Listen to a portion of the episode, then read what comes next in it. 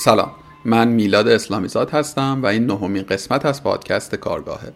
توی این اپیزود من با حمید رضا احمدی گفتگو کردم که این روزها به عنوان مدیر عامل شرکت ایوند مشغوله به کاره. امیدوارم که این گپ و گفت براتون مفید باشه.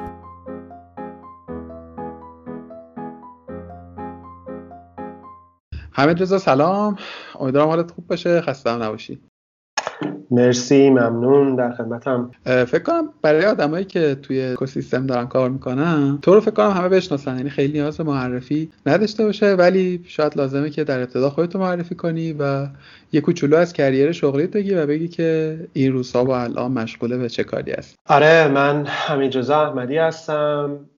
الان بنیانگذار و مدیرعامل شرکت ایوند هستم که یک پلتفرم اینترنتی برای رویدادها و ورکشاپ ها و همایش ها والا مسیرم هم که الان 6 ساله که دارم روی ایونت کار می‌کنم. قبلش مدیرعامل یه NGO بودم که البته اونم تکنولوژی محور بود. خیلی دور نبود از این بحث استارتاپ و تکنولوژی و اینا. و قبلش هم حالا کارهای متفاوت می‌کردم ولی خب نرم افزار خوندم و از همون بچگی و نمی‌دونم دبیرستان و دانشگاه اینا همش کله‌مون توی تکنولوژی و برنامه‌نویسی و این چیزا بوده.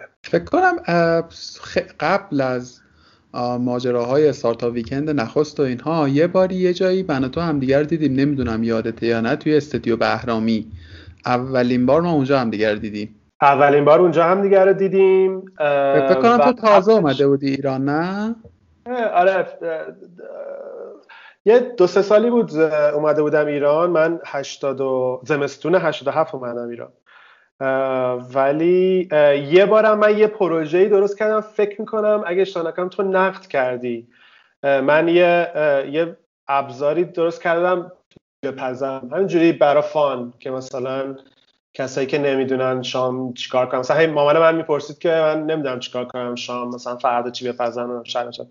بعد خلاصه یه چیزی درست کردم که مثلا مامانم به رندوم اینو می‌زد یه پیشنهاد بهش می‌داد. البته هیچ برا هم برای فان بود و هم هیچ وقت به توصیه های وبسایت گوش نمی‌کرد مامانم. به خیلی.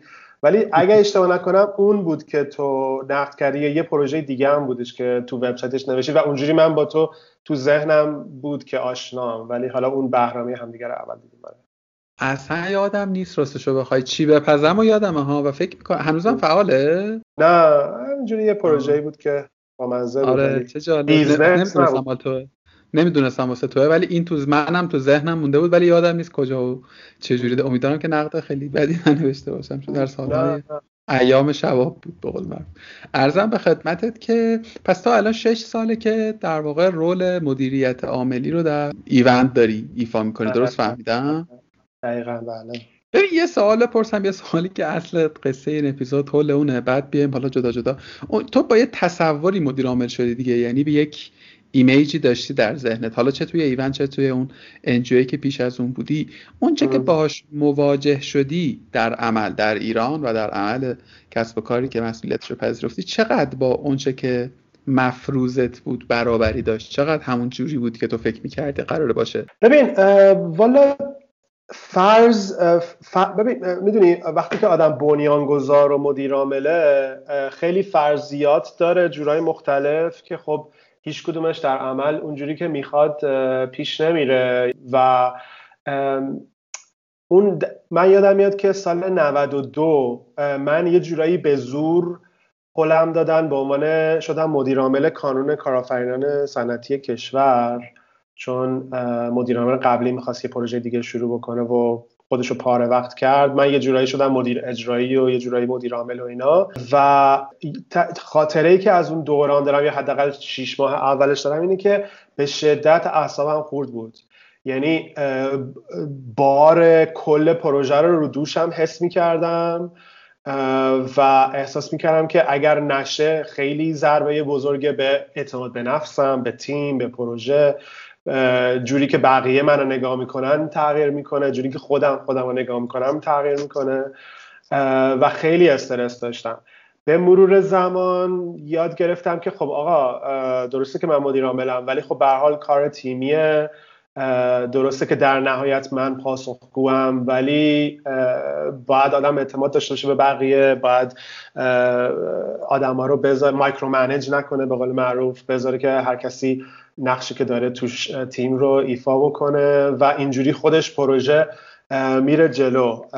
و این یه مقدار طول کشید ولی واقعا اون شیش ماه اولی که خودم رو در position مدیر عاملی یا مدیر اجرایی دیدم خیلی وحشتناک بود. و اتفاقا یادم میاد اون موقع Google search کردم چون نمی‌دونم هرچی آدم ابهام تو ذهنشه اولین کاری که آدم می‌کنه گوگلش می‌کنه دیگه. من گوگل کردم یه مقاله خوندم که مثلا گزارش می‌کرد که کسایی که بار اول مدیر عامل میشن یه جورایی استرسش مساویه با استرسی که مثلا افرادی که دارن طلاق می‌گیرن مثلا حس می‌کنن.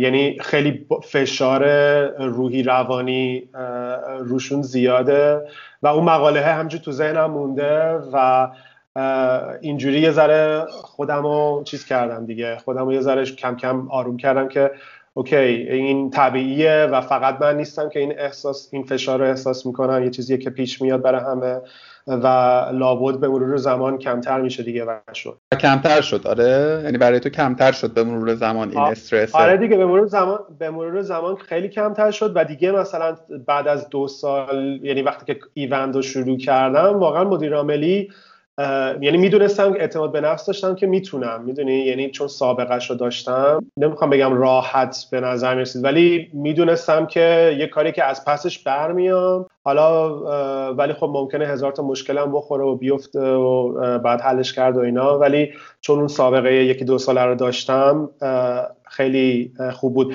یه جورایی شانس آوردم چون من یه حالت مدیر عامل بودم ولی در نهایت یه هیئت مدیره خیلی قوی داشت و یه, یه, نفر دیگه هم که قبل از من بود همیشه با هم بود و پاره وقت کنارم بود و یه جورایی یهو نیفتادم تو گود. خیلی با یه شیب ملایه می‌رفتم سراغ این قضیه و بعد وقتش که رسید که خودم شرکت خودم رو شروع بکنم یه مقدار اعتماد به نفس داشتم از این جهت. خب پس تو جزء در واقع خوششانس های این اتفاق بودی چون هم نسل های تو شما در واقع من همیشه گفتم تو و بقیه بچههایی که round ای اول و حتی دوم در واقع آواتک و توی اون برهه دیگه سال 92 93 در واقع استارتاپتون رو fund کردین و شروع کردی یه جورایی راه باز کنه نسل های دوم سوم و چهارم و پنجم و ششم و هفتم شدید یعنی یه سری آره. گیر و رو شما تونستین به نوعی حل کنی که فشار یا مثلا شرایط عجیب غریبی که این روزها کماکان وجود داره واقعا خیلی تعدیل شده تر نسبت به اون ایام. ولی تو اما فکر می‌کنم که تجربه توی کانون هم به واسطه این منابعی که داشتی به حال هم به واسطه ماهیت کانون که خب یه یک میشه گفت NGO بوده و شاید خیلی business نبوده دیگه. حداقل تا جایی که من خاطرم هست و یادم مونده چقدر این همانی داشت؟ یعنی چقدر سوالا مثلا اینجوری بپرسم. اساسا فکر می‌کنی مثلا تو به عنوان مدیر امروز با, با این دوتا تجربه که role CEO رو داشتی الان اگر که وارد یه مجموعه دیگه ای بشی challenge های حداقلی داری یا اینکه نه متناسب با اون business تازه؟ ممکنه که جنس چالش هایی که باش مواجه میشی متفاوت بشه. ببین کانون چیزی که ازش یادمه اینه که چالش های خیلی مالی خیلی بزرگی داشت. یعنی من من یادم میاد اینم همه جا میگم که مثلا سال آخری که من تو کانون بودم من یادمه مثلا فکر کنم 200 روز 220 روز ما حقوقا رو دیر دادیم در کل مثلا تو طول سال. یعنی هیچ وقت منابع مالی دقیقی نداشت. دیگه NGO بود و بدبخت بود و از این حرفا. ولی یه خوبی که داشت که جای دیگه مثلا ایوند شاید نداشته باشه و یا هر جای دیگه که کار بکنم که خصوصی باشه NGO نباشه. این چیزا اینه که واقعا کسایی تیمی که توی کانون کارآفرینی داشتیم ما واقعا از دل و جون مایه میذاش و واقعا هممون اون معموریتی که این انجیو داره رو بهش هم اعتقاد داشتیم هم می‌دونی احساس می‌کردیم که داریم مثلا تغییر ایجاد می‌کنیم. می‌دونی این تغییر مثبت داریم ایجاد می‌کنیم و مثلا کارآفرینی و استارتاپ استارتاپ و مفاهیمی که داره رو پخش می‌کنیم و کمک می‌کنیم به جامعه و یه حس حسای خیلی خوبی داشتیم. حتی اگر حقوقمون هم دیر می‌شد ولی حس خوبی نسبت داشتیم و من لازم نبود کسی رو موتیویت بکنم تو اون کار. وقتی که آدم میاد توی یه شرکت خصوصی خب این توی ایوندم محیط کار سعی کردیم محیط کار خیلی خوبی باشه و همه خوششون بیاد از دور و اینا. ولی در نهایت مأموریت مثلا اخلاقی کمک به جامعه و اینا خیلی کم میشه اینجا تعریف کرد. دیگه در نهایت مأموریتش اینه که پول در بیاره دیگه. چون شرکت خصوصیه و مأموریتش چیزی جز سود نیست. البته یه سری مأموریت های اخلاقی و جامعی و مثلا کمک به جامعه و سود رسوندن و این چیزها میشه تعریف کرد. ولی در نهایت اونا خیلی کم رنگ تره از چیزهای دیگه. و وقتی که یک, یک کسی از تو تیم نمی‌دونم انگیزش از دست میده یه ذره افسرده است و اینا با شعار و با کمک به جامعه و این چیزها واقعا نمیشه شارژش کرد. و این این چیزیه که من هنوز یعنی تجربه بودش که تو کانون داشتم. به عنوان مدیر عامل و خیلی کارم رو راحت می‌کرد اونجا و که فکر نمی‌کنم جای دیگه داشته باشم. یه خورده بذار از بس دور میشم ولی مرتبطه به این توضیحی که دادی بحث در واقع تیم و در واقع نقش روی, روی کرده آدم ها در تیم. یک بازه ای در از یک بازه ای به بعد موج حالا اسمشو بذاریم کارآفرینی یا میل به ایجاد کسب و کار برای خود. دیدی دیگه خیلی هم این ادبیات ادبیات پررنگیه. مخصوصا تو بخش بچه جوانتری که می‌خوام بیام که آقا business خودم رو داشته باشم همه چیزش دست خودم باشه صاحب خودم واسه دیگری مثلا زحمت نکشم و اینها. من با یک فرضیه ای دارم و اون فرضم اینه که بخش زیادی از آدم هایی که با این در واقع داییه و با این میل آغاز می‌کنن مسیر رو راه رو. خیلی نمی‌دونن توی این فضای قرار چه اتفاقاتی بیفته. می‌دونی؟ خیلی نمی‌دونن. قراره که با چی مواجه بشن. یه بخشیش به نظرم برمیگرده به اینکه خب شاید اتفاقهای مشابه این اتفاقی که من دارم سعی می‌کنم با تو رقم بزنم کمتر بوده. یعنی هرچی تو مصاحبه با کارآفرینان و در واقع غیره می‌خونی بیشتر می‌دونی جنس گفتگو از فتوحاتشونه گفتگو از اینکه ما چقدر می‌دونی ناخواسته این اتفاق میفته کمتر من حداقل به عنوان کسی که مسئله شو دارم مواجه شدم با اینکه یکی بیاد در مورد چلنج هاش حرف بزنه در مورد اسکیل هایی که سعی کرد تو خودش بپرورونه و امثال ها حالا این مقدمه رو گفتم که چی بگم؟ تو امروز به عنوان یک سی او مجموعه ای از کارها رو داری می‌کنی که حالا یه خورده جلوتر بهش می‌رسی؟ و قبلترش هم پرسیدم که یعنی متوجه شدیم که اون تصویری که در ذهنت داشتی به آنچه که در واقع باهاش مواجه شدی شاکینگ بوده در ابتدا ولی خب کم کمک در واقع آداب شدی و فهمیدیش و باهاش خوب گرفتی و امروز برش مسلط و مهاد شدی. حالا اگر که بخوای خیلی کلاسیفای شده یا با هر ساختار دیگری بگی اون مهارت هایی که توی حمید رضا احمدی امروز در واقع یا داریشون یا داری سعی می‌کنی در خودت بپرورونی یا باید داشته باشی و به هر ترتیبی تو مسیرشی. اون مهارت هایی که امروز داری ازشون استفاده می‌کنی مشخصا چی هست؟ منظورم مشخصا مهارت های جنس نرمه دیگه. قاعدتا بحث marketing و technical و اینا. خب بسته به هر business ی ممکنه متفاوت باشه. ولی اون چیزایی که فکر می‌کنی که یک CEO باید داشته باشه برای اینکه بتونه تو این صندلی بشینه به نظر چی ببین یکی یکی مهارت های نرم و ایناست که حالا بازش می‌کنیم و بیشتر بهش یه چیز دیگه طرز فکر طرز دید قضیه است.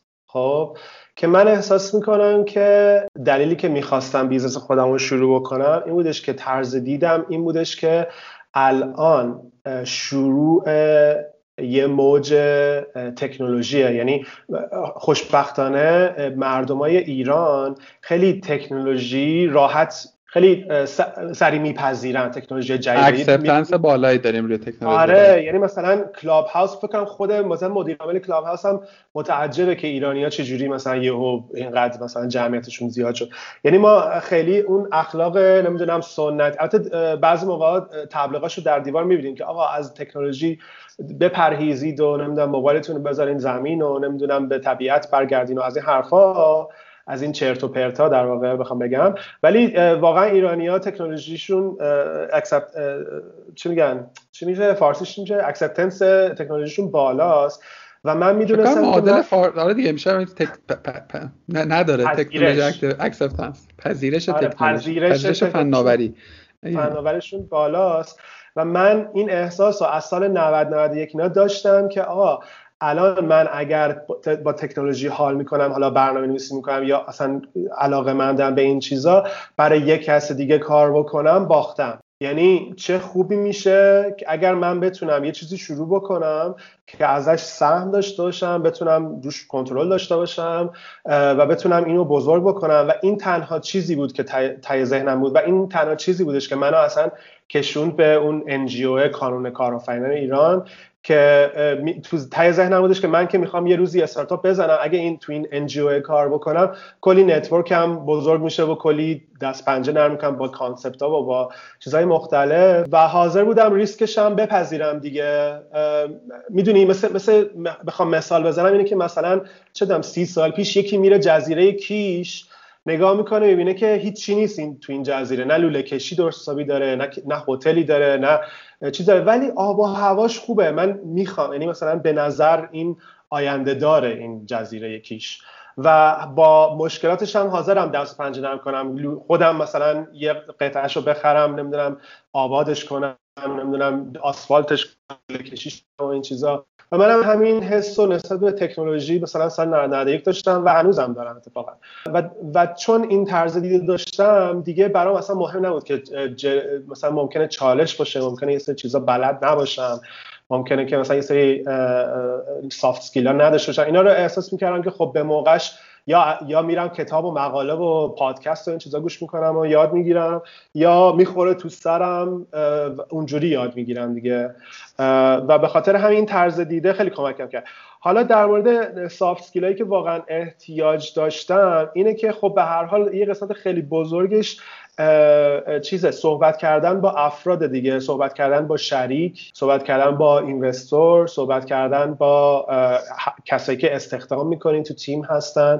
و من همیشه روی کردم این بوده که من سعی می‌کنم که بالا پایین صحبت نکنم با کسی. مخصوصا افرادی که مثلا هم یعنی من مثلا کاربند هیچ وقت کسی رو کاربند خودم حساب نکردم. همیشه همکار بودیم همیشه اون راوندهای اول مخصوصا الان یه ذره کمتر ولی راوندهای اول همه درصد داشتن از شرکت. درصدشون خیلی کوچیک بوده. حالا می‌خوام بگم که مثلا 20 درصد یه نفر استفاده می‌کردن 20 درصد بهش می‌دادن. ولی مثلا یه نفر استفاده می‌کردم که مثلا یه درصد کمی داشت از شرکت.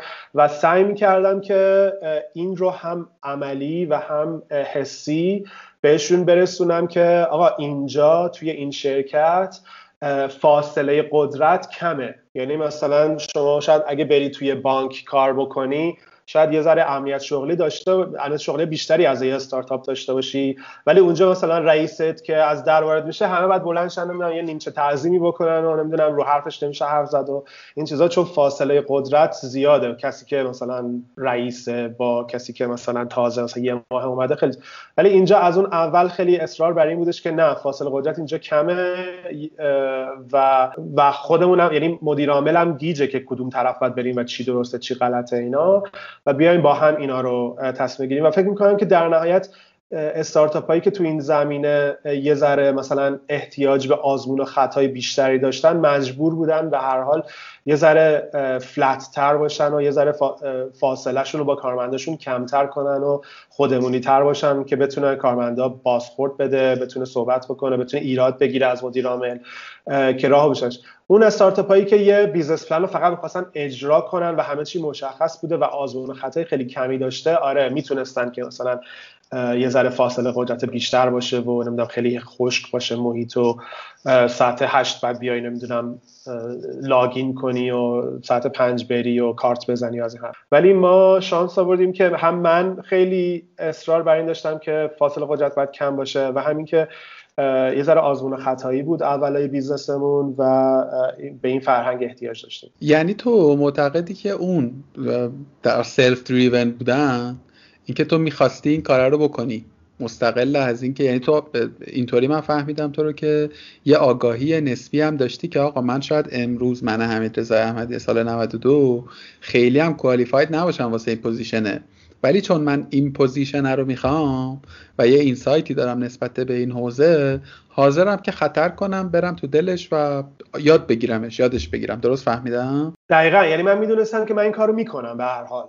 ولی خب مثلا یه ذره سخت بود که آدم چیکار کنه دقیقا با چه ایده ای با کی چه جوری. بعد منم مثلا سه چهار سال بود از آمریکا برگشته بودم. و اینجا خیلی نتورکی نداشتم که مثلا بگم حالا مثلا دوستای دانشگاهی و نمی‌دونم همکارای قدیمی رو اونا حساب کنم اینا. به حال یه چیزی احتیاج داشتم که لازم شدم یه کسی که ممکنه مثلا چون حالا تو خانوادهش برادرش دوست دانشگاهیش مثلا اون network رو اگه احساس می‌کنه داره شاید اون step ایی که من رفتم که network رو بیشتر کنم می‌تونه دور بزنه و یه راست بره تو دل قضیه دیگه. ببین البته خیلی هم مستقیم نرفتی دیگه. یعنی قبلش خب یه سری تجربه کاری داشتی تا سال بعدی در واقع همینه.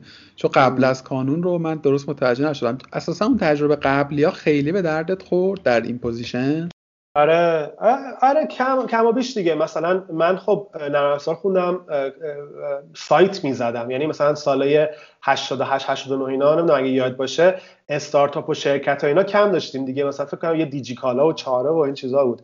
ولی من پروژه می‌زدم. مثلا یه مجله کاغذی بود. مثلا می‌خواست بیاد روی اینترنت هویت داشته باشه. مثلا من با وردپرس و نمی‌دونم CSS و HTML و این چیزا یه چیزی بهشون دادم ولی خب کار خیلی جالبی نبود. یک دو من این که خیلی بد پول می‌دادن و غیره. من کم کم اومدم بیرون از اون کار پروژه‌ای کردن. یکی از فامیلای دورمون یه شرکت داشت. که چیز بود اصلا خیلی دور بود از کاری که می‌کردم. توی واردات چیزهای پزشکی بود مثلا لوازم پزشکی و نمی‌دونم انژکتور و چیزهای قلب و اینا. و دنبال یه کس میگشت که انگلیسیش خوب باشه و سریع یاد بگیره و اینا و حقوقش هم خیلی خوب بود. بعد منم دیگه دلم زدم به دریای یه سال و نیم رفتم اونجا کار کردم. از یه طرف تجربه فروش و صحبت کردن با آدما و فروختن و اینا خب بعدا خیلی به دردم خورد.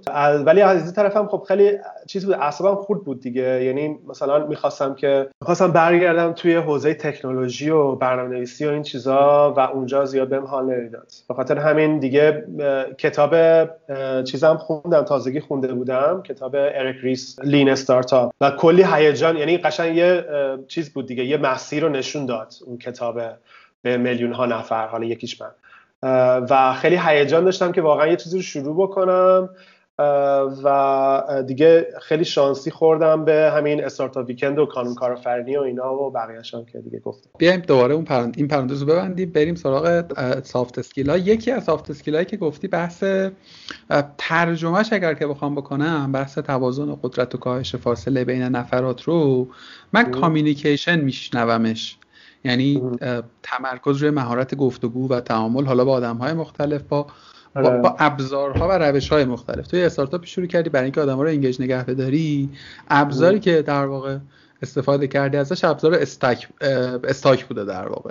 فکر می‌کنی که چه مهارت های دیگری رو در این مسیر کار و توامان یادگیری آموختی و اضافه کردی به خودت و طبعا به business ت ببین حالا چند تا چیز میشه گفت. یکی این که من خیلی از کاغذ بازی بدم میومد. یعنی واقعا احساس تو کتم نمی‌رفت. یه ذره احساس مشق و این چیزا بهم می‌داد. ولی خب واقعا دیدم که نمیشه. یعنی واقعا نمیشه به کسی سپردش نه نمیشه یه جورایی دورش زد و این چیزا. خیلی اینو در حین کار به خودم اضافه کردم که یه سری کارها هستش که دوست ندارم و خیلی بده ولی خودم رو مجبور باید بکنم که این کارا رو انجام بدم. این یه, یه طرف قضیه بود. یه طرف قضیه حالا اون کامیونیکیشنه که ابعاد مختلف داره کامیونیکیشنه این که مثلا چجوری صحبت بکنیم که حس بالا پایینی زیاد به تیم نده و فلت نگهش داریم. اینا این یه قسمت قضیه است. یکی اسکیلایی که داشتم این بودش که حالا تو کار استارتاپ و این چیزا خیلی لازم میشه شاید تو کارهای دیگه کمتر. ولی fundraising یعنی اینم یه چیزی بودش که مثلا کتاب خوندم کلی پادکست گوش دادم همون سال 94 اینا و رفتم که سرمایه بگیرم. یعنی سرمایه گرفتنم به هر حال توی مراحل اولیش بود سال 94 و اونم خیلی موثر بود. یعنی بدون اینکه سرمایه بگیریم ما business شاید نمی‌تونستیم هیچ وقت درست حسابی launch بکنیم. و و یه چیز دیگه هم که من خیلی ازش استفاده کردم و فکر می‌کنم نمی‌دونم skill حساب میشه یا نه. ولی دوروورم خیلی کارآفرین دیگه جمع کرده بودم. یعنی حالا هم به خاطر کانون کارآفرینی network بزرگی داشتم و هم می‌رفتم باشون صحبت می‌کردم. یعنی مثلا افرادی دیگه شاید اینا رو مثلا خودت بشناسی دیگه مثلا فرهاد از تسکولو محمد رضا خانی از جابینجا نمی‌دونم افراد دیگه کسایی بودن که مثلا مدام در حال صحبت کردن و مشورت و این چیزا بودیم. اون اولش هم که شروع کردیم مثلا ما و جابینجا توی office بودیم برای فکر کنم 6 ماه یا بیشتر. و مدام صحبت کردن و با یه network ی از peer کسایی که مثل خودت توی همون چالش های هم, شکل دارن خیلی موثر بود که کارو بتونم ببرم جلو. دقیقا همینطور که گفتی communication خیلی طیفه. وسیعی داره یکیش هم میشه همین networking ه که اتفاقا برای خیلی از آدمایی که تازه دارن کار رو آغاز می‌کنن challenge بزرگیه که اصلا خودشون رو وارد کنن به اون community ه و بشناسونن و آدم های دیگه ای رو بشناسن. می‌دونی؟ حالا راست رو بخوای من خودم شخصا هیچ در هیچ مقطعی از زندگی مثلا برنامه ریزی نکردم که networking کنم. می‌دونی؟ یه بخشش به قول تو خوششانسی و خوشوقتی بوده یعنی زمان بندیه بوده. و مثلا به واسطه یه شانس توی network توی گروهی میفتی گروه افتادم که اون گروه خب بس شد. می‌دونی یعنی یه دفعه یه سری آدمی که خب حالا همشون یه جای درست درمونی مشغول به کارن و این network داره کمک می‌کنه. شاید خیلی فعال نباشه ولی همین که تو مثلا همین که من می‌دونم آقا من یه امیر رضا احمدی رو می‌شناسم یه X رو می‌شناسم یه ایگرگی رو می‌شناسم که یه جایی می‌تونه یه گرهی از کار من باز کنه خیلی کمک می‌کنه. خود ایوند هم خیلی کمک رسان بوده انصافا در این مدل خب من خود من event هایی که برگزار کردم به خیلی از بعضی از event عمده event هایی که رفتم در واقع پست شما بودیم و یعنی tools ی که ساختیم و اصلا میشه گفت concept ی که پشتش بوده در واقع خیلی کمک رسان بوده. تو یکی دو تا کار غیر هم کردی یعنی هم فکر رو داشتیم با هادی بعد شما هم پادکست می ساختین اون موقعی که پادکست ساختم مد نبود. یعنی جوونیات تو هم خیلی کمک کردی به این حوزه. خیلی هم راستش بخوای گفتگو کردیم در مورد networking و اهمیتش توی این 8 و 7 قسمتی که داشتیم. ولی بدونی من خودم می‌ذارم جای اون آدمی که مثلا 19 سالشه. تازه مثلا داره ترم 3 و 4 و 5 رو می‌خونه و همه این حرفا رو به نظرم براش یه جورایی غریبه میاد. یعنی اکشنی توش نیست. okay network خوبه باید با آدم ارتباط داشت. من الان چیکار کنم؟ الان هیچ من نمی‌شناسم. من الان چیکار کنم؟ داوطلب. ببین من قشنگ یادمه که لحظات مختلفی از زندگیم که رفتم یه جا داوطلب شدم و کاملا یادمه. من مثلا حالا اینو اگه خواستیم بعدا می‌تونی ببری نمی‌دونم دوست داری بذاری توش باشه نه. ولی مثلا من سال سال 88 که مثلا سه چهار ماه بود اومدم ایران رفتم ستاد موسوی داوطلب شدم. خب؟ و یادم میاد که نش من رفتم ستاد همون کوچه میرهادی بود. رفتم گفتم که من مثلا برنامه نویسی و نمی‌دونم این چیزا پروژه مثلا اینترنتی بخوایم بزنین من می‌تونم کمک کنم. بعد به من گفتم بشین. و من نشستم. و از صبح مثل که ساعت ده نشستم تا مثلا چهار پنج بعد از ظهر. و این وسط که من از ده تا پنج اون روز نشسته بودم یه سری آدم های دیگه هم میومدن که می‌گفتن ما می‌تونیم کمک کنیم ولی حاضر نبودن بشینن. یعنی مثلا می‌گفتن آقا مثلا یعنی چی صبر کنیم؟ مثلا ما اومدیم شما کمک کنیم که میگی صبر کنیم نمی‌فهمیم. یا می‌رفتن یا مثلا می‌گفتن که ما حکم می‌خوایم ازتون که مثلا ما این مثلا ما کارهای فیلم برداری و اینا بلدیم ما می‌تونیم بیایم فیلم بگیریم ولی مثلا یه کاغذی می‌خوایم که ما تو این شرکت کردیم که اگر مثلا آی موسوی برد بتونیم اینو مثلا ازش استفاده کنیم ولی من واقعا هیچی نمی‌خواستم. من فقط می‌خواستم کمک بکنم و آخرش مثلا ساعت 4 و 5 من گفتم بیا تو. که بعد مثلا حالا یه ذره تو ستاد مثلا فعال بودم و این چیزا.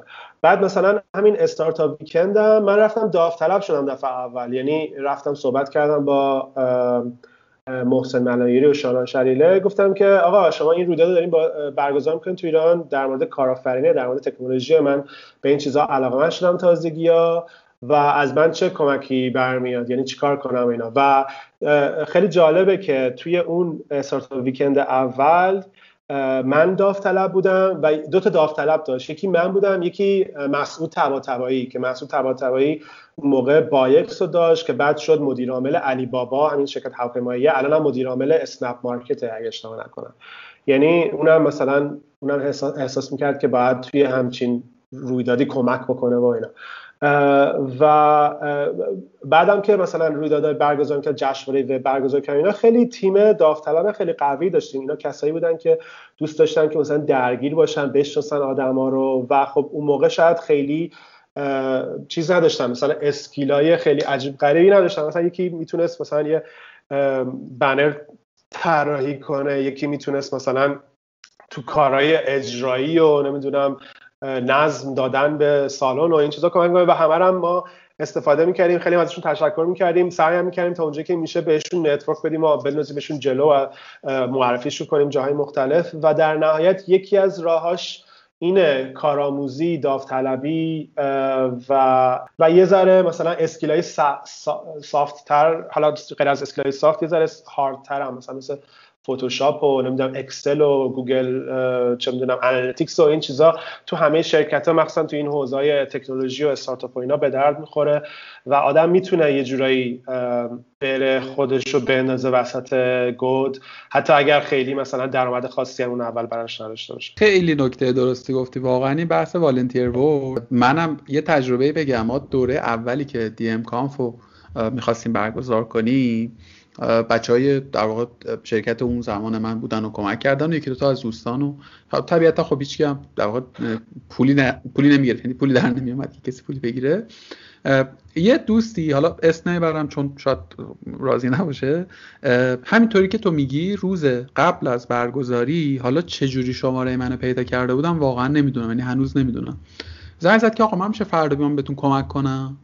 و ما هم که خدا خواسته و واقعا هم نیاز داشتیم. یعنی برای اجرا درسته. مثلا یه سری نیرو از پیش پیش بینی کرده بودیم ولی خب آدم نیاز دیگه توی ایونت مثلا 400 500 نفره. من خدا آمد و خیلی هم کمک کرد خیلی کمک کرد. حمید رضا هفته بعدش یعنی هفته بعد از اون event با اون موقع فکر می‌کنم 17 یا 18 سالش بود اگر اشتباه نکنم. استخدام شد در یکی از در واقع شرکت های شناخته شده استارتاپی اون زمان حالا. و اون connection ه رو از پشت کانتر تحویل package event به دست آورده بود. یعنی آدمه اومده بود اون database دستش بود می‌دونست که خب این آدمه مثلا فلان جاه بعد باش یه ده دقیقه گپ زده بود نه به عنوان trainee یعنی به عنوان employee مثلا از یه هفته بعدش اونجا مشغول به کار شد. این رو البته میپذیرم که شاید همه این یه, یه جنسی از رندی رو می‌خواد دیگه تو بری بگی سلام خودتو معرفی کنی شروع کنی contact کردن. می‌دونی؟ یه به نظر خودش skill ه این یه, یه confidence ی می‌خواد یه self confidence ی می‌خواد. پلتفرم هایی هستن در جهان. اصلا برای همین طراحی شده یعنی برای volunteer work طراحی شده. موهی داشته کارایی می‌کرد. یه پلتفرمی داشتن درست کرد نمی‌دونم اومده بالا یا نه. ولی کن این توصیه‌ت به نظرم مستقل از اون. خیلی به نظر توصیه جذابی و من این اطمینان رو به هر کسی که این گفتگو رو میشنوه میدم که به هر استارتاپی حالا شاید top top 10 ایران نه ولی استارتاپ های لول یه خورده کوچکتر. یه ایمیل بزنن خودشون رو معرفی کنن و صرفا بیان کنن که آقا ما مشتاقیم به در واقع کار داوطلبانه یا حتی کارآموزی بعید می‌دونم از مثلا سه چهار تا ایمیلی که بفرستن حداقل یکی جواب مثبت رو. نگیرن و خوبه که به نظر این تست و try رو بکن. آقا دمت گرم خیلی ممنون. برگردیم سراغ position شغلی تو یعنی مدیر عامل. آیا بیا فرض کنیم که آدم هایی که این گفتگو رو شنیدن اون passion و اون محرک درونی که تو گفتی رو در خودشون یافتن. و احتمالا خیلی هم تجربه قبلی ندارن. ممکنه یه ایده داشته باشن ممکنه یه کوچولو background مرتبط یا غیر مرتبطی داشته باشن و تصمیم گرفتن که business خودشون رو found کنن. البته یه پرانتز در پرانتزی هم باز بکنم. بین CEO بودن با founder بودن الزاما در واقع قرابت حتمی وجود نداره. یعنی تو ممکنه founder استارتاپی باشی ولی خودت role CEO رو بازی نکنی ولی عمدتا اینجا این شکلیه دیگه. یعنی همه جا همین شکلیه. آیا فکر می‌کنی که چک لیستی وجود دارد؟ اساسا که آدمه قبل از اقدام. به که خب من علاوه بر این passion ه باید مثلا این 5 تا point دیگر رو هم در خودم جستجو بکنم. بگم خب من این ویژگی ها رو دارم یا نه؟ که اگر ندارم یا برم ایجادش بکنم یا یک فکر دیگه بکنم. qualification هایی هم به ذهنت می‌رسه؟ ببین میگم من من از دسته آد... و یه سری آدم از دستم ناراحت میشن و اینجوری حرف می‌زنم یعنی واقعا عصبانی میشن دستم. ولی من خیلی دل به دریا بزنیم. یعنی اینکه مثلا بشینیم فکر کنیم ببینیم که درسته من این business رو شروع بکنم یا نه رو اصلا به, به, حسم به میگه که نشین انقدر مثلا چرتکه بنداز که الان بعد این کارو بکنی یا نه. من به نظرم شروع کن. چرا این حرف رو می‌زنم؟ به خاطر اینکه در نهایت وقتی که آدم شکستم می‌خوره به نظرم واقعا شکست نیست توی این زمینه خاص. می‌دونی توی استارتاپ ها یه موقع هستش که مثلا آدم می‌خواد مثلا رستوران بزنه خب؟ یعنی می‌خواد اینجوری مثلا کارآفرینی بکنه که اونجور هم خیلی عالیه ها. ولی خب یه کپیتالی می‌خواد یه یه سرمایه هنگفت مثلا اجاره کردن یه رستوران برای مثلا نمی‌دونم یه سال میز و میز و نمی‌دونم لوازم و اجاق و نمی‌دونم هزار تا چیز دیگه خریدن. حالا مثلا الان فکر می‌کنم یه چه می‌دونم 100 200 بیش بالا می‌خواد. و و همه هم تو خانواده های دور و نزدیکمون آدمایی داشتیم که مثلا سعی کردن یه کارخونه بزنن یا یه کارآفرینی بکنن و ورشکست شدن و واقعا مثلا هفت نسلشون بدبخت شده. خب یعنی مثلا خیلی. ولی کاری که مثلا من کردم یا مثلا تو حوزه استارتاپی و تکنولوژی و اینا هست واقعا سرمایه هنگفتی نمی‌خواد. یعنی حالا جورای مختلفش داریم. با سرمایه هنگفتم میشه شروع کرده ولی با سرمایه کوچیکم میشه شروع کرد. مثلا چه می‌دونم من خودم قبل از اینکه سرمایه از سرمایه گذار بگیرم فقط 21 هزار تومن از جیب خودم داده بودم. حالا جدا از وقت گذاشته بودم یعنی حقوق نگرفته بودم وقت گذاشته بودم و این چیزا. به نظر هزینه ای که مثلا از جیب بخوام بدم مثلا 21 هزار تومن بود. و اونم مثلا هزینه نمی‌دونم دامنه و سرور و این چیزا. ولی به خاطر همین میگم اگرم به فرض آدم یه پروژه استارتاپی که هزینه شروعش کمه حالا به فرضم بگیم یه 20 تومن 50 تومن هم مثلا قرض می‌گیره یا از جیب خودش پس انداز خودش خزینه می‌کنه در نهایت اگه نشدم خب حالا فردا سرت نشد. یعنی یه چیزی کلی تجربه این وسط. گرفتی و نشد. من به نظرم در نهایت اون طرز دیده است. آقا تو این کارو می‌خوای بکنی یا نه؟ و ریسکش رو که می‌بینی ریسک خوبی می‌بینی میارزه برات یا نه؟ اگر فکر می‌کنی که درسته و میارزه و تو در نهایت این کارو می‌خوای بکنی به نظرم اصلا میگم باز تو شاید بگی که آقا این غیر مسئولانه است آدم اینجوری توصیه کنه ولی به من میگم دل بزن به دریا برو جلو. با آدمای دیگه صحبت کن. مثلا با کسی که با تجربه ترن یکی دو قدم جلوترن صحبت کن. ببین تجربه از اونها استفاده کن. نمی‌دونم مواظب ریسک هم باش. الکی مثلا پول خرج نکن سر چیزی اینا. ولی به فرضم اگه اون اسکیلای خاص رو نداشته باشی اشکال نداره. به مرور یا میری به موقعش که وقتی که به اون مشکل می‌خوری میری مقاله و نمی‌دونم پادکست و این چیزا گوش می‌کنی و یاد می‌گیری یا می‌خوره تو سرت و اونجوری یاد می‌گیری. به هر حال هر جفتش خوبه. من با بخش با باد موافقم ولی یک نکته ای دارم. ببین من سال 87 یک شرکتی درست کردم به اسم نوین افزار خب من 20 سالم بود. 21 سالم بود. تازه سربازیم داشت تنه تمام نشده بود. هنوز داشت تمام شد. قبلش هم یه کارایی کرده بودم پراکنده. مثل خیلی از آدم ها مثلا فروشگاه اینترنتی و اینا ما از اونجا شروع کردیم دیگه. یه تجربه خیلی پراکنده که واقعا بیزینس آنری اسمش رو نمیشه گذاشت. و یه شرکتی درست کردم و با یه تعدادی آدم کار رو شروع کردیم. و توی اون بره از زمان حقیقتا فضای آیتی ایران فناوری ایران اینجوری بود که تو چوب خشکم تو زمینش فرو می‌کردی یه درختی از توش در میومد یعنی لازم نبود تو مهارت خاصی داشته باشی یا دانش و مثلا ویژنی داشته باشی. انقدر دیمند بود. ما هم اتفاقا با طراحی سایت شروع کردیم و اون دوستی که اون زمان با من کار می‌کرد الان هلنده یکیشون نمی‌دونم الان آمریکاست یعنی بچه ها ماشاءالله همه عاقبت به خیر شدن. محمد رضا خانی هم که اسپوردی زمانی همکار ما بود در آره. همون نوین افزار آره. آخرای در واقع. اون ریور یه چیزی زده بودی؟ رابین؟ رابین ما رابین. آره ما خیلی مسخره بازی های عجیب غریبی اون درست کردیم. کارهای مختلفی کردیم. بزنید که مسخره بازی بعد ببین آره ما خیلی کار عجیب غریب اون تو کردیم. ولی مثلا توی سه سالی که نوین افزار بود یک سال اول ما سایت طراحی کردیم. یک سال دوم یادم نیست چی کار می‌کردیم واقعا. و سال سوم تازه ادبیات یعنی سال 92 دیگه تازه ادبیات استارتاپ را افتاده بود. ما هم هی داشتیم پشت سر یه استارتاپ می‌زدیم. یه همزمان با بامیلو ما یه فروشگاه آنلاین لباس زدیم. هنوز خاطرم هست که فیدیبو نیامده بود. ما یک پلتفرم می‌زدیم برای فروش کالای دیجیتال مثل مثلا ای بوک و همسال هم. بعد یه استارتاپ دیگه ای زدیم اسم تا اسمش هم سه چهار تا استارتاپ زدیم و هیچ کدوم هم نشد. یعنی هیچ کدوم هم نشد. شد یعنی اینجوری بود که میفروخت. ما رابین روز که لانچ کردیم مثلا 100 نفر رجیستر کردم ولی چون من هیچی نمی‌دونستم البته که ظرف زمان و مکانم خوبه در نظر بگیریم. ولی واقعیت قصه اینه. امروز که من دارم بهش نگاه می‌کنم من خیلی یاد گرفتم. از ذره ای و لحظه ای هم پشیمون نیستم از اون بازه. کلی حال کردیم کلی یاد گرفتم کلی تجربه شد. اما اما من دوچار یک سرخوردگی شدم صادقانه بعد از اون. یعنی بعد از سال 92 من احساس کردم که آقا ما خیلی تلاش کردیم. ما قرار بود بشیم گوگل. بعد چرا اینجوری شد؟ می‌دونی؟ ما سه ماه نتونستیم حقوق بچه ها رو بدیم و حالا انصافا بعد هیچ کسی هم هیچ تو مقطع من نگفت. آقا پول ما چی شد؟ همه رو در نهایت با یه چند ماهی تاخیر من پرداخت کردم به نوعی. ولی چی می‌خوام بگم؟ می‌خوام بگم که من امروز که دارم نگاه می‌کنم ذره ای و لحظه ای باز تاکید می‌کنم. پشیمون نیستم. چون آلترناتیو دیگه نبود. یعنی جایی نبود من برم یه کاری رو یاد بگیرم. اصلا تعریف نشده بود واقعا ادبیات خیلی از موضوعات. ولی برای که ولی که امروز بخوام شروع بکنم با اون کرکتر فکر می‌کنم که تجربه اندوختن و دیدن واقعیت یه سری از اتفاقات خیلی بهم کمک می کمک می‌کرد. یعنی می‌دونی؟ اینکه من ابتدای گفتگو حتی پرسیدم چقدر فاصله وجود داشت برای من این فاصله خیلی بود. یعنی من اصلا فرضی نداشتم نسبت به اینکه آقای داره بیمه چه خبره. فرضی نداشتم نسبت به اینکه ته سال بعد مثلا حقوق و بیمه و نمی‌دونم ایدی و سنوات بدی. فرضی نداشتم نسبت به اینکه مثلا رئیس جمهور مملکت عوض میشه. تو 6 ماه بعد سه ماه قبل و سه ماه بعدش فروشت مثلا یک هفتم میشه. می‌دونی چی میگم؟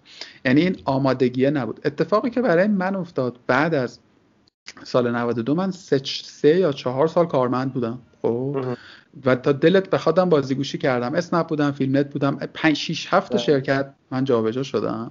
و خب دوباره برگشتم سر خانه اول. یعنی دوباره اومدم سال 96 من نویسش شروع کردم. ولی تا 98 سایت پراجکت بود. یعنی در کنار کارهای دیگرم بود.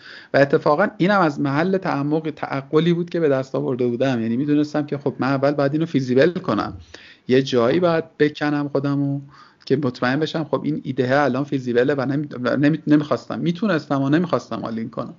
و خب از اونجا دیگه یعنی می‌خوام بگم یه package ی از تجربه و توأمان ارتباط رو من با خودم برداشتم آوردم اینجا که داره کار می‌کنه. یعنی کار کرد و داره کار می‌کنه. حالا این روضه رو حالا این روضه رو خوندم که چی بگم؟ بگم که فکر می‌کنم که همین فقط مسئله cost ریالی نیست فقط تومن قصه نیست. مسئله اینه که یه برهه‌ای تو ممکنه زمان رو از دست بدی. یه برهه‌ای ممکنه یه آدم واقعا talent ی که خودمو نمیگم حقیقتا ولی آدمی که واقعا می‌تونه business owner خوبی باشه به واسطه کمبود تجربه بیاد دچار سرخوردگی بشه و کلا عطای این فضا رو به لغاش ببخشه. تو چی فکر می‌کنی در مورد این؟ نه من مخالف حرفاتم.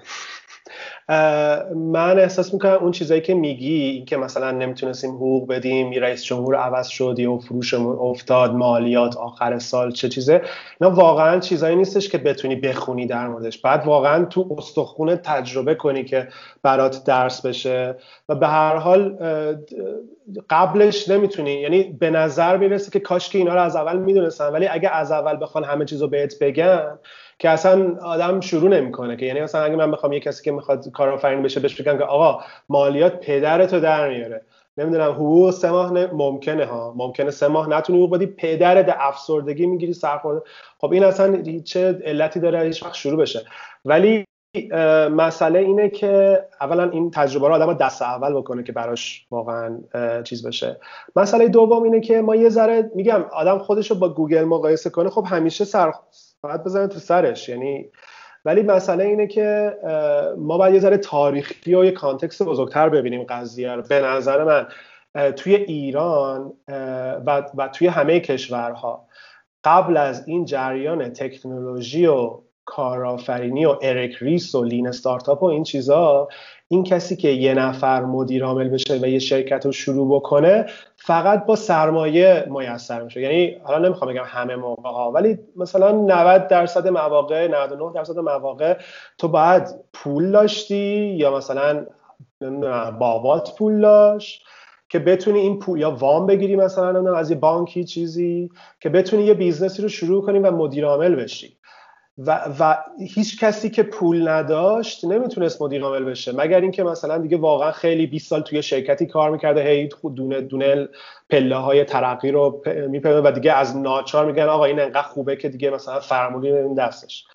و و این شانسی که ما آوردیم توی یعنی مثلا چه می‌دونم توی این دهه گذشته که تونستیم به عوامل مختلف یعنی هم مثلا شد دولت احمدی نژاد رفت وضع بهتر شد برجام اومد یه ذره وضع امیدوارتر شد اینترنت سرعتش رفت بالا نمی‌دونم پذیرش اینترنت و نفوذ اینترنت و این چیزا در بین مردم رفت بالا. همه چی دست به دست هم داد.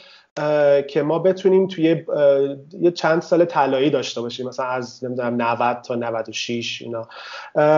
و یه کلی آدم این وسط تونستن بدون اینکه از بدون اینکه خودشون پولدار باشن یا مثلا باباشون پولدار باشه بتونن شرکت بزنن مدیر عاملی رو تجربه کنن حالا از اینوستور پول بگیرن اون جاهایی که پول لازم داره. یه کسی مثل مثل هادی فرنود حتی از اینوستور هم مثلا پول نگرفته تو این مثلا 5 6 سالی که داره کار می‌کنه.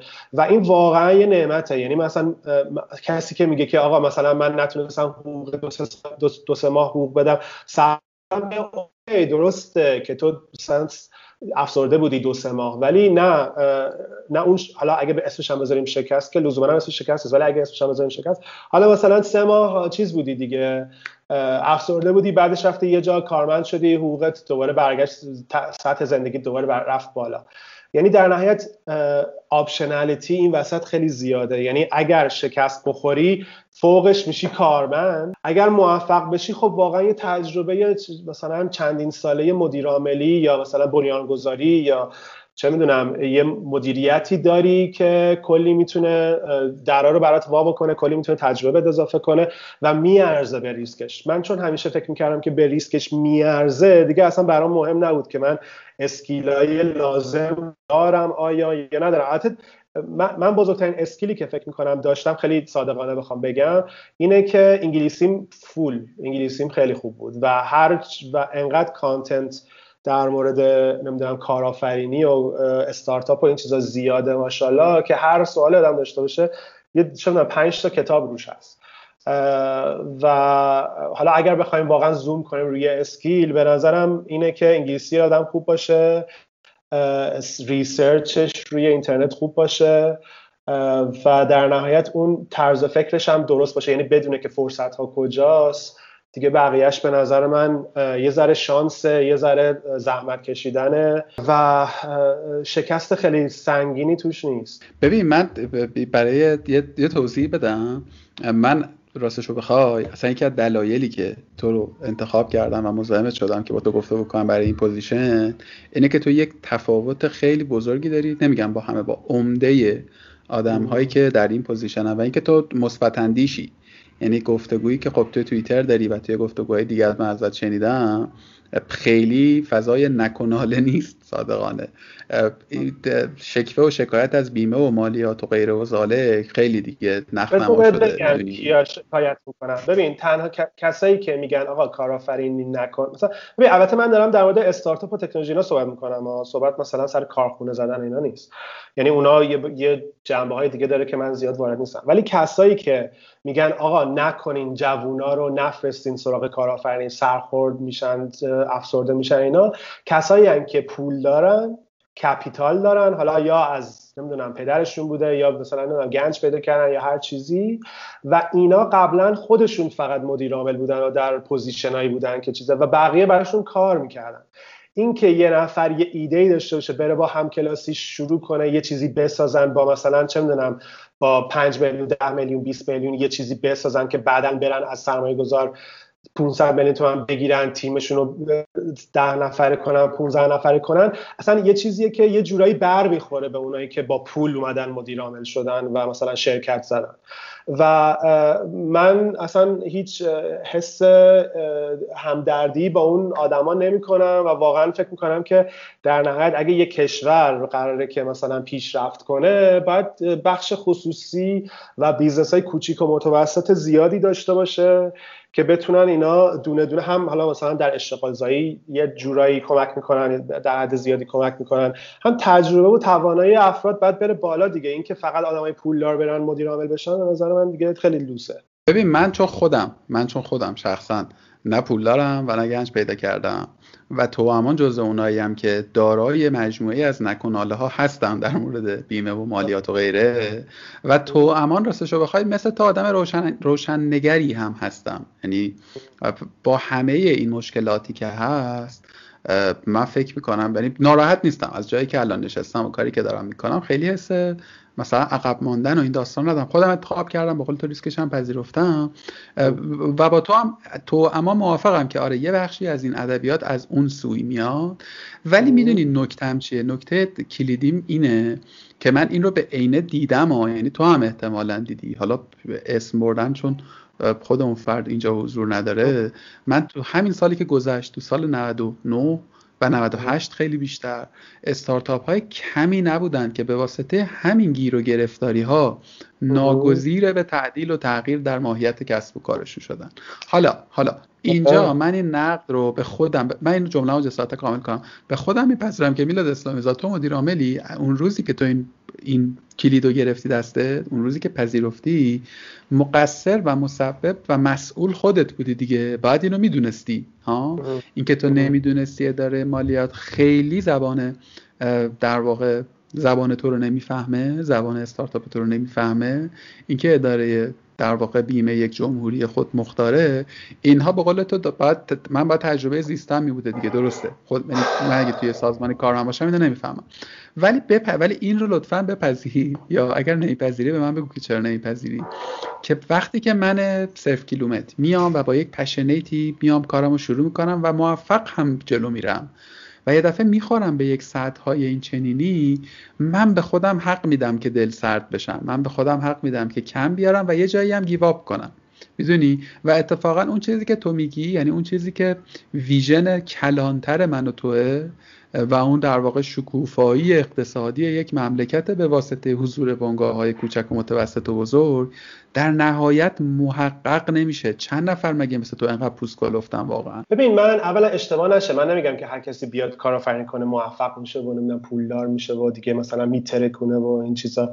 من میگم شکستا نسبت به شکستای کارآفرینای نمی‌دونم 50 سال پیش و توی صنعت‌های دیگه خیلی ناچیزه.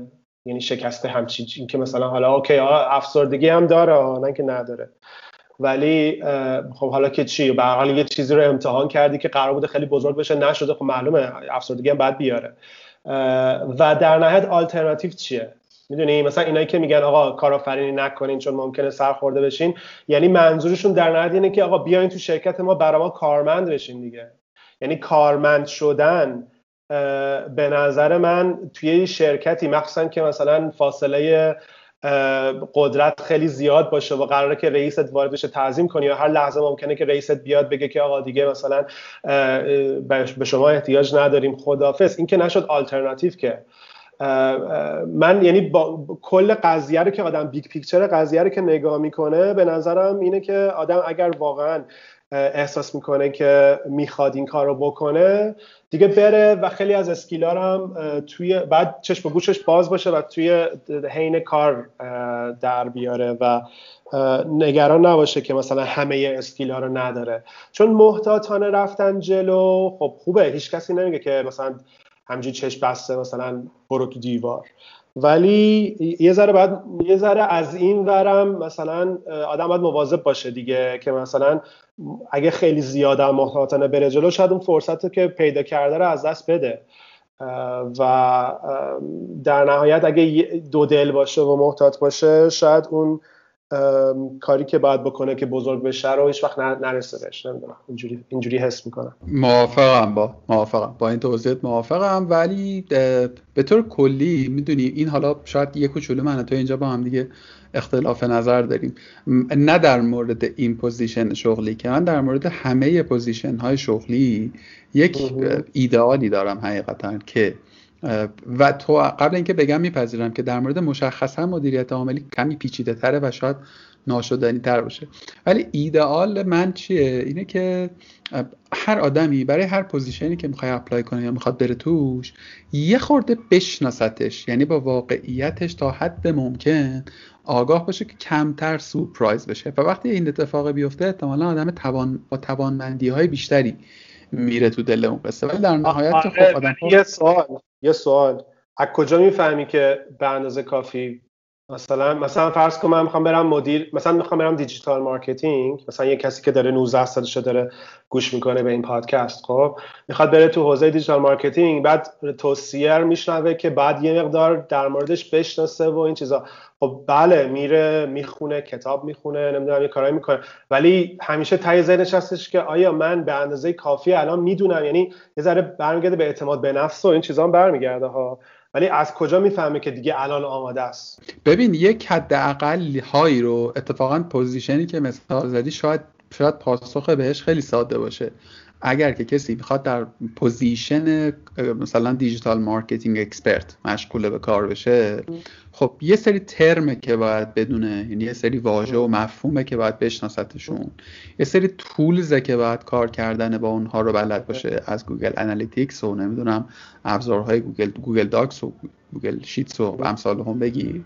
و یه سری هم soft skill general آقا آدم باید بتونه کار تیمی بکنه. آدم باید self learn self learner باشه. آدم باید زبان انگلیسی بدونه که بتونه در واقع خودش رو update نگه داره. تازه همه اینا رو که داشت اونجا می‌تونه چیکار بکنه؟ اونجا تازه باید بیاد توی ایوند کارآموزی کنه. یعنی باید این چیزهایی که خونده و چهار تا ویدیو و course ی که گذرونده رو بیاد ببینه که okay اینا در عمل چجوری می‌تونه منجر بشه که مثلا bounce rate صفحه فروش ایوند کمتر بشه؟ چجوری می‌تونه user باهاش engage بکنه؟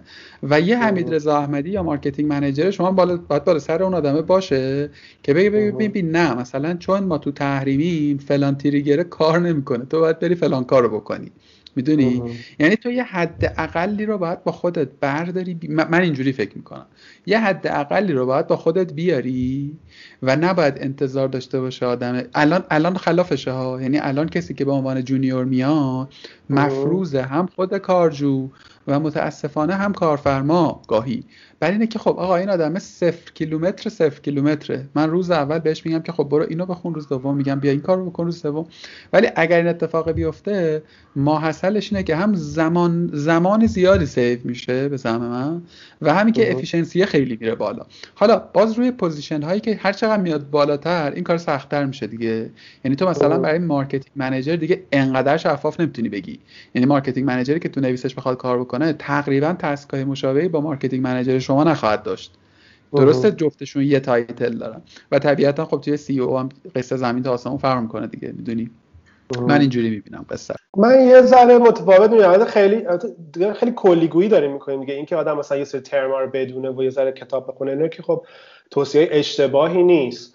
ولی من من یه ذره چیزترم دیگه کله‌شق‌ترم یه ذره. مثلا اگه من می‌خواستم مثلا چه 20 سالم بود یا 22 سالم بود می‌خواستم برم تو marketing یه شرکتی چیز می‌کردم.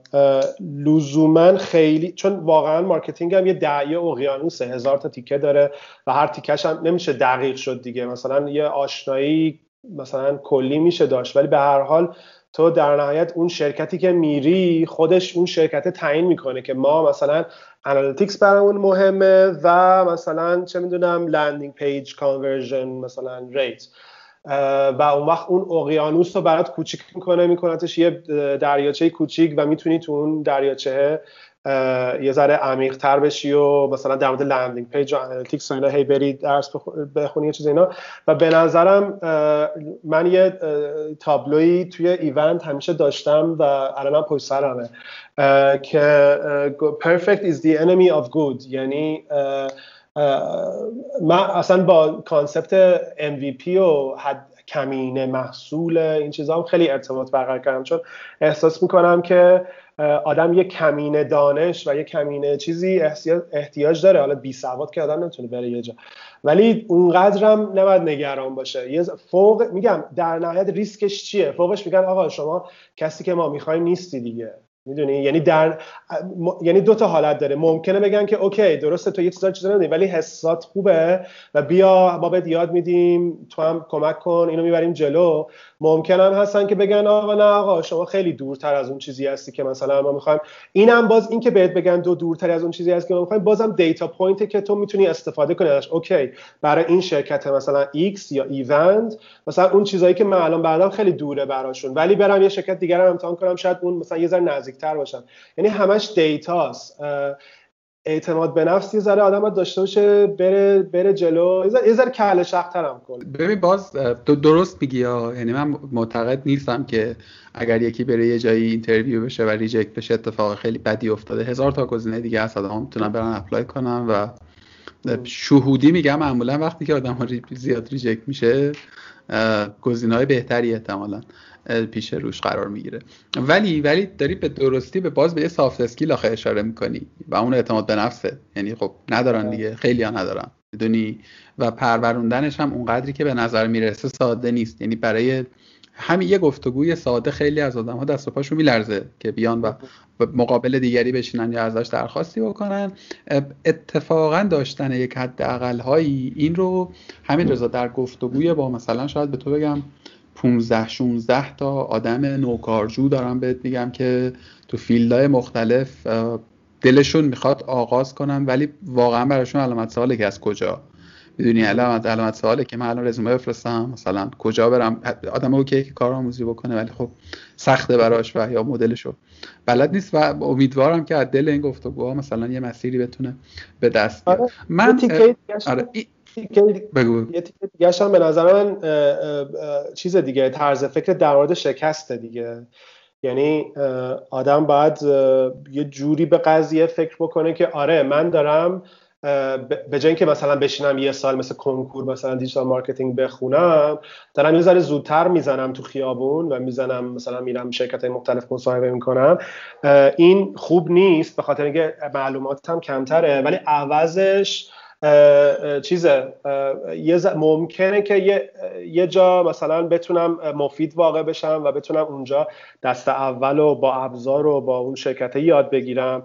ولی ریسکش هم اینه که ممکنه صد جا که میرم بزنن تو سرم بگن تو هیچ بلد نیستی. و این آدم باید دو تا چهار تا تو ذهنش کرده باشه قبلش. ممنونم حمید رضا. بریم سراغ بخش بعدی گفتگومون و سوال سرراست اینه که تو به عنوان مدیر عامل در طول روز بیشتر درگیر چه کارهایی هستی؟ ببین به عنوان مدیر عامل من به نظر من یه کتاب خوندم اسمشم اگه یادم بیاد خیلی خوبه. حالا می‌تونم که بعد مثلا ولی یه کتابی هست که واقعا همه مدیر ها خوندن. و حالا پیداش می‌کنم به اسمش رو میگم که اگه خواستن کسی که می‌خوان تو دیتیل این قسمت پیداش کنن آره آره حتما بگو که آره. آره.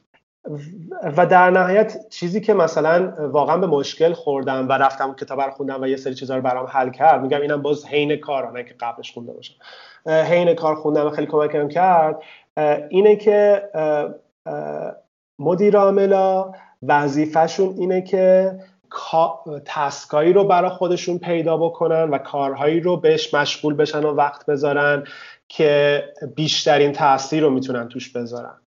خب؟ و کار سختیه واقعا. یعنی مثلا من می‌تونم سر خودم و هزار جور مختلف شلوغ کنم. مثلا بگم که آقا من چه می‌دونم صبح اولا نگاه می‌کنم ببینم که همه به موقع اومدن سر کار یا نه؟ این یک. بعد مثلا دو برم تو جلسه های بچه ها ببینم که مثلا چجوری دارن با هم صحبت می‌کنن و چجوری در مورد نمی‌دونم چیز بعد سه برم ببینم که مثلا فلان چه می‌دونم ابزاره نمی‌دونم درست کار می‌کنه الان یا نه. ولی خب اینا این کارا رو آدم می‌تونه سرش خودش رو شلوغ بکنه و به حال کار دیگه. می‌تونه اینجوری هفته و روز و این چیزاشو پر بکنه. ولی آدم مدام باید دنبال این باشه که من الان مشغول خودم مشغول چیکارم که بیشترین impact داشته باشه یعنی این position ی که من دارم. مثلا یکی از کارهایی که خیلی impact بزرگی روی کل شرکت داره مسئله استخدامه و retention افراد و نگه داشتن افراد. مثلا اگه یک کسی ناراضیه و می‌خواد بره آدم نمی‌تونه بگه که خب اوکی حالا مثلا میگم که نیرو انسانی باهات صحبت بکنه که مثلا چیز کنه. بعد آدم اگه کارم مثلا تقویمش هم پره یه وقتی خالی کنه باش صحبت کنه. اگه واقعا آدم ارزشمندیه که مثلا کلی تجربه داره توی این شرکت و مثلا بره خیلی به ضرر شرکت تموم شه واقعا باید مثلا دو ساعت سه ساعت باش صحبت کنه ببینه که کم کسریات چیه. چه اتفاقی افتاده میشه نگهش داشت نمیشه نگهش این مثلا تاثیرای زیاده. مثلا بعضی موقع partnership بستن بین ایونت و یه جای دیگه ممکنه یه تاثیر خیلی زیادی روی business بذاره. یه سری کارهای زیر ساختی که معمولا مثلا چه سرور رو از سرورمون چیه بکاپ داره نداره چند وقت چند وقت بکاپ امنیتش چجوریه هکر مکه اینا اینا رو باید بسنجه. از این از این جهت بسنجه که این کاری که من دارم می‌کنم این وقتی که من دارم روی این قضیه می‌ذارم ایمپکتش رو کل شرکت و روی جلو بردنش کوچیک متوسطه یا زیاده. و اون چیزایی که کوچیک و متوسطه رو آدم باید کم کم یاد بگیره که بسپره به و اعتماد کنه به افرادی که تو تیم هستن و فقط اون چیزایی رو بذاره تو دم دستش و اون چیزایی رو روش وقت بذاره که واقعا تاثیر بزرگی دارن. و کار سختی هم هست چون مخصوصا استارتاپی ها که اون اولش مثلا تیم مثلا سه نفر است و خود خود بنیانگذار مدیر عامل هم داره. مثلا کلی جون می‌کنه و صحبت می‌کنه با مشتری و این چیزا. خیلی درگیر ریز همه چی هست و پرادکت و نمی‌دونم فنی چی بک چی کار داره می‌کنه فرانت چی کار می‌کنه. به مرور زمان آدم بعد اون چیزای کوچیکو بسپره به متخصصا و یاد بگیره. خیلی کنترل کنترل دادن دست آدم خیلی برام سخت بود. یعنی یه ذره تو شخصیتم اینه که مثلا آدم باید بدونم ریز جریان رو باید بدونم ولی ولی چالشش این بودش که یاد بگیرم که خودم رو از ریز کار بکشم بیرون و فقط چیزای مهم رو بهش توجه کنم. درست میگی. خیلی هم کار سختی. یعنی که تو بتونی انتخاب بکنی مخصوصا اگر که از همین ده سفره شروع کردی و هی بزرگتر شدی اینکه بتونی بفهمی کدوم کار رو دیگه لازم نیست خود انجام بدی و بگذر. خیر کیفیتی که احتمالا با حضور مستقیم تو حاصل میشه. خیلی وقتا هم آدم ها فکر می‌کنن که من اگه خودم کنم من خودم میگم اگه خودم کار رو بکنم بهتر انجام میدم. من سوالام رو شو بخوای تمام شد؟ بجز در واقع درخواست ازت برای اینکه یه کتاب قرار شد به معرفی کنی یه کتاب هم لین استارتاپ و معرفی سورس منبع یا جای دیگه به ذهنت می‌رسه که خوب آدما بخونن بگو و نکته پایانی حرفی سخنی اگه به نظر جا مانده. آره من به نظرم خب به هر حال دو تا چیز آدم باید تو خودش پرورش بده دیگه. حتی اگر خیلی سخته یکیش حالا انگلیسیه واقعا متاسفانه. حالا البته خیلی بهتر شده تو این چند ولی متاسفانه محتوای بروز فارسی به حال کمتره. آدم باید انگلیسیشو خوب کنه مخصوصا خوندنشو. و یکی دیگه اینه که واقعا جستجو کردن توی اینترنت رو باید یاد بگیره که چه منبعی خوبه چه منبعی خوب نیست. مثلا اگه 100 تا کتاب در مورد یه مشکل باشه آدم بتونه تشخیص بده که مثلا من وقتمو با 90 90 تا از این کتابا شاید هدر بدم ولی 10 تاشون دردم بخوره. این این قدرت تشخیص دادن منبع یه چیزایی داره. یه, یه skill ی هستش که واقعا آدم می‌تونه تو خودش تقویت بکنه. و مهمترین skill ی که من میگم فکر می‌کنم من دارم اینه جدا از حالا مثلا یه ذره communication و این چیزا. از شکست و این چیزا به نظرم آدم نباید بترسه و میگم شکستا شکست من من خودم خیلی افسرده بودم خیلی مد... خیلی قسمت هایی از ایونت مخصوصا مثلا اولیش که کرونا شروع شد و این چیزا هم که خیلی وضعم خراب بود یعنی اصلا نمی‌دونستم بعد چیکار کنیم و نمی‌دونم. ولی خب اینا رو به عنوان شکست و مثلا خیلی دراز مدت نیست دیگه. بعدش آدم راهو پیدا می‌کنه و حالش برمیگرده. یعنی به فرضم فردا ایونت کلا سقوط کنه و شکست بخوره خدای نکرده. مثلا همه چی نمی‌دونم از بین بره هم آره مثلا شاید سه ماه شیش ماه افسرده باشم. ولی خب می‌دونم که کلی تجربه این وسط دارم و می‌تونم کارهای هزار تا کار دیگه بکنم. اون کتابی که من خوندم و واقعا فکر می‌کنم که خیلی کتاب موثریه برای همه مدیر اسمش هست High Output Management. که اصلا رو اسم کتابم هست. چیز مدیر عامل اینتل نوشته اندرو اسکروو که اصلا کل حرفش اینه که بعد کارهایی که می‌کنی های اوتپوت باشه یعنی بیشترین تاثیر رو بذاره و خودتو با چیزای ریزه میزه اینا چیز نکن سرتو شلوغ نکن و فقط در مورد نمی‌دونم vision شرکت فکر کن و یه, یه توسعه هم که توش داره که برام خیلی جالب بود این بودش که در نهایت حتی اگر مثلا شرکتت چه از 25 نفر به بالاست تو در نهایت با سه نفر کار داری. یعنی توی یه مثلا مدیر محصول داری یه مدیر marketing داری مثلا یه حسابدار داری یه مدیر مالی داری مثلا. دیگه تو تو کلا تو هفته و توی نمی‌دونم ماه و این چیزا بعد حواست به این سه نفر باشه ازشون گزارش بگیری بهشون ادوایس بدی مشورت بدی و با این سه نفر دیگه کافیه. و اونا خودشون مثلا یه سه نفر دارن اون سه نفرها یه تیمی مثلا چهار پنج نفر از دستشونه و اینجوری دیگه خودت نمی‌تونی مثلا یه شرکت 25 50 نفره رو مثلا دونه دونه آدما رو مثلا بشناسی و باشون صحبت کنی و اینا. ولی خلاصه میگم در نهایت توصیه آخرم هم اینه که یه فرصت عجیب غریب استثنایی تو این روزا. البته وضع کشور خیلی خرابه. امید به کارآفرینی خیلی کمه. امید به آینده خیلی کمه.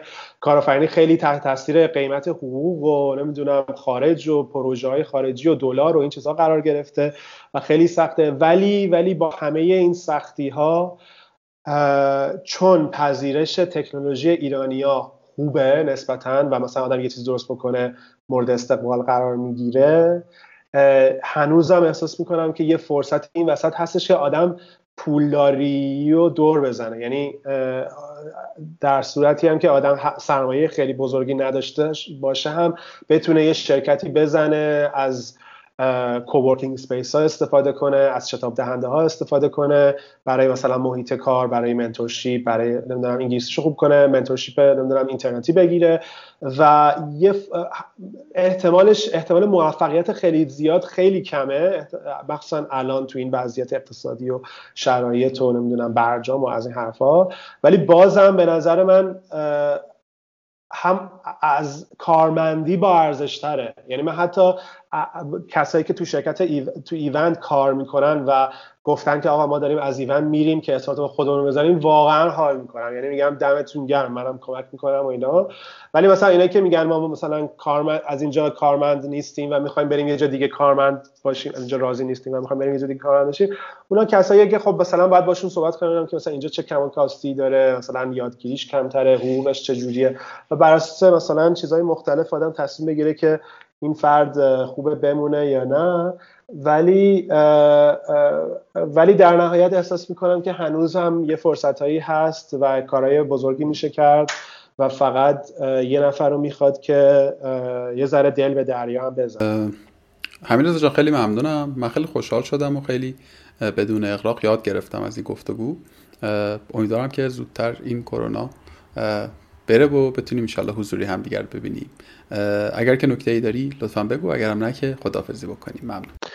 آره خیلی ممنون از تو. خیلی خوشحال شدم. صحبت های خیلی خوبی بود. دمت گرم. فعلا شب بخیر. دمت گرم. خسته نباشی. شب بخیر. قربانت قربانت خداحافظ.